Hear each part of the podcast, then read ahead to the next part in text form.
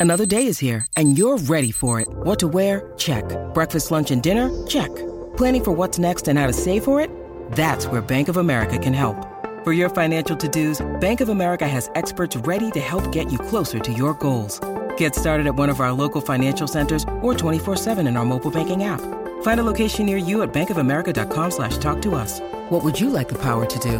Mobile banking requires downloading the app and is only available for select devices. Message and data rates may apply. Bank of America and a member FDIC. It is uh, 10.42 here on SENZ and time to catch up with uh, Greg O'Connor um, to talk a, a, little bit about uh, harness racing coming up uh, over the weekend here. But uh, should I say, there must be some great money in racing, you know, because uh, normally we would be speaking to Mick Guerin. Well, Mick's been an Ascot.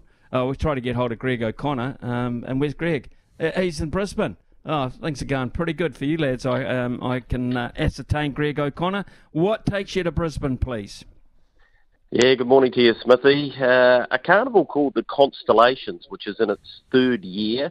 It's the harness racing carnival at uh, Albion Park, and I was lucky enough last year to uh, come over as a bit of a, an ambassador, I suppose, for want of a better term, and do all their presentations and that sort of thing, and uh, got involved with a bit of Sky coverage too, and they invited me back, Smithy, so it must have gone okay.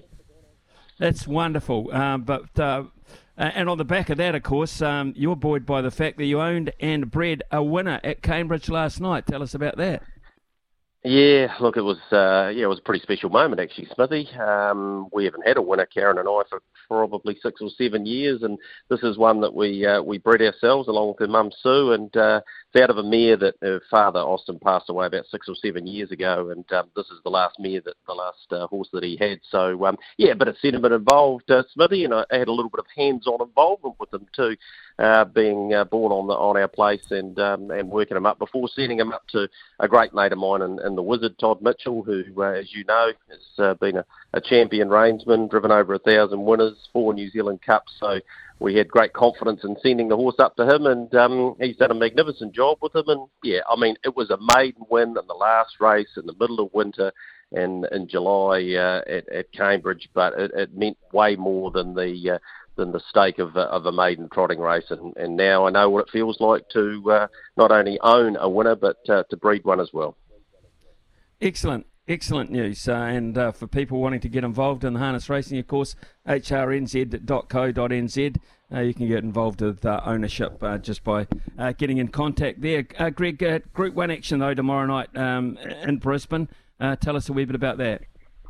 Yeah, look, there's a, really good horse. Uh, he, he's the best in Australia, I think, and he'd challenge anything uh, Australasia wide. His name is Leap to Fame. Got to see him last year in the Derby here. He was brilliant in that. He's a three-time Derby winner, and he goes to a race called the Rising Sun, which is for three and four-year-olds. The three-year-olds, if they accept into the race, get the best barrier drawers. So that's Don Hugo and Rock and Roll Hammer, who's uh, related to King of Swing, actually, uh, a three-quarter brother to him. King of Swing, a three-time Miracle Mile winner, but I don't think they're going to be good enough to beat Leap to Fame.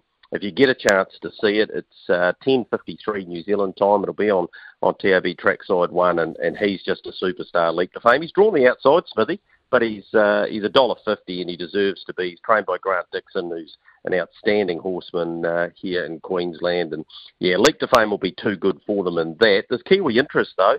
There's a horse in it called Can't Find a Better Man who's trained by Belinda McCarthy. Luke will be doing the driving.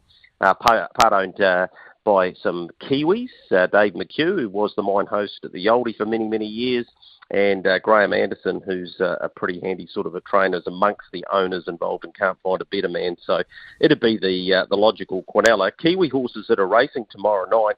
Manhattan takes her place against the mares. She's had two runs, two excellent thirds. She comes up with barrier four in the Ladyship Stakes which is at 9.13 tomorrow night. And uh, she's got a decent chance too. She should be able to go forward, although she might have to sit parked again, and that's not a whole lot of fun. And Mark Jones has Hot to Trot in the other Group 1 on the night. Now, this is a brand new race called the Great Square, which uh, Queensland Harness Racing has really uh, upped the ante in the last two or three seasons. They've got about $3 million in stakes, Smithy, for this carnival, and Mark's targeted this race with uh, Hot to Trot. It's for 150,000. He's come up with a beautiful barrier draw of five. Jack Trainor, who's been looking after the horse, ex uh, Kentuckiana, Cran Dalgety, stable. He will do the driving, and uh, he's had two wins here, one in Sydney and one uh, one here at Albion Park. And I reckon he'll take all sorts of beatings, Smithy, and he's about eight or nine dollars, which is about my price. Oh yeah, you, you like you like something at each way tota uh, value, don't you, Greg? Hey, we're just chatting. I Wish I Win off to the Everest. Uh, New Zealanders taking horses to Australia. Um, we've had so much success in the last twelve months on the uh, thoroughbred side. I know that obviously Copy That has spent a bit of time and had some hiccups along the way in Australia. We've seen Mark Purdon travel horses successfully in the harness realm, with this prize money injection you're talking about in Brisbane and right around the place in both Victoria and New South Wales, are we seeing more of it, or is it harder to do with travel expenses and, and finding the right sort of horse to travel in the harness game? I think you, the last uh, statement you made there is that you've still got to have the right sort of horse. They can put up as much money as they want, or it can be as expensive as it wants, but you've still got to have the right sort of horse. And we, we have had copy that at this carnival. We had Amazing Dream as well. She won the first ever Rising uh, Sun and then came out and won the Blacks A Fake with Blair Orange in the bike. So, uh, yeah, it, it's I suppose the the stables that you would expect to be at these types of carnivals. Uh, the one thing that's changed considerably has been the horse birth date. And I think our trainers, the the Mark Purdons, the, the Cran Dalgetys, the, even the Barry Purdons. Now Merlin was coming for this Rising Sun race uh, tomorrow night, but uh, he got a foot uh, abscess, so um, that put him back. And when you're taking on a horse like Leap to Fame, they decided to to give that a miss. And of course, he's owned by Dean Shannon, so it would have made logical sense for him to be here. But yeah, I, I think there will be a gravitation, particularly to this carnival, because the one thing that I'm seeing at the moment, boys, I look out my window is the sun and I haven't seen a lot of that in Canterbury lately. It was minus three when I left yesterday, so I was pretty happy to see that. I reckon that might be enough to attract a few more stables to come to the Queensland Constellations too.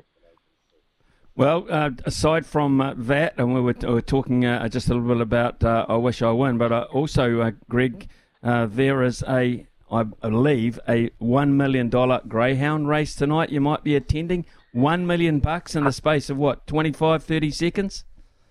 Yeah, incredible, isn't it? Uh, it's about 100 metres from where I'm based here, and we've got a Kiwi in it. And not only we got a Kiwi in it, he's favourite. He's a dollar eighty-five. His name's Postman Pat, and he's won. I think it's seven from seven across here. Um, yeah, I'll go over there with my Kiwi flag. Absolutely, I will be Smithy. Um, last year I went to the Brisbane Cup, and I thought, wow, this is incredible. It's a half million dollar race. How cool is this?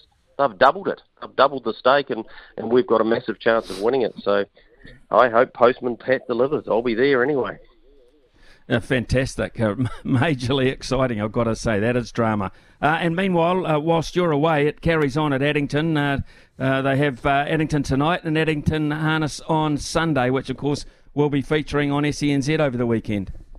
Yeah, absolutely. Well, Trot will be on on Sunday. Matt Markham's filling in with Mick and I otherwise uh, away. So um, he'll be taking care and, and, of business there and finding you some winners for Sunday. Couple for tonight. First starter Mark Jones, Blair Orange, race two, number five. Hasn't been missed by the bookies or the punters. Sweet Home Alabama should be winning race number two. So, you know, you're talking your sports multi type of thing. Um, I would expect uh, you, you want to have it and it'll end up being a dollar seventy-five, dollar eighty, something like that. But Smithy, I, I think the way it's trialled, it's an absolute lock. And I've found one you, you, mentioned it before, Louis. I do like one at value. Royal Dell, race eight, number nine. James Stormont, who's now working in Canterbury for Fred Fletcher. Uh, he takes the reins on uh, the son of Royal Aspirations. Uh, he needed the run last time. Thought he found the line good. He's ten dollars. That'll do me on an each way basis. Well, you look after yourself over there, Greg. Uh, make sure you uh, have a terrific weekend and you get home safe and sound. Um, very jealous. Sounds like you've got a weekend from hell in terms of uh, the funding side of things. Enjoy, mate. Good on Enjoy. you, Smithy. I'll find my way to yeah, the Breakfast Creek Hotel, mate. I'll tell you, don't worry oh, about yes. that. 4X. Say hello to that. Yeah. Yeah, uh, say hello to the people at the Breakfast Creek Hotel. Uh, what a complex that is! Amazing complex. It is uh, ten fifty. Uh, Greg O'Connor, have a terrific weekend. Right, uh, let's uh, just keep Lydia a Lydia update.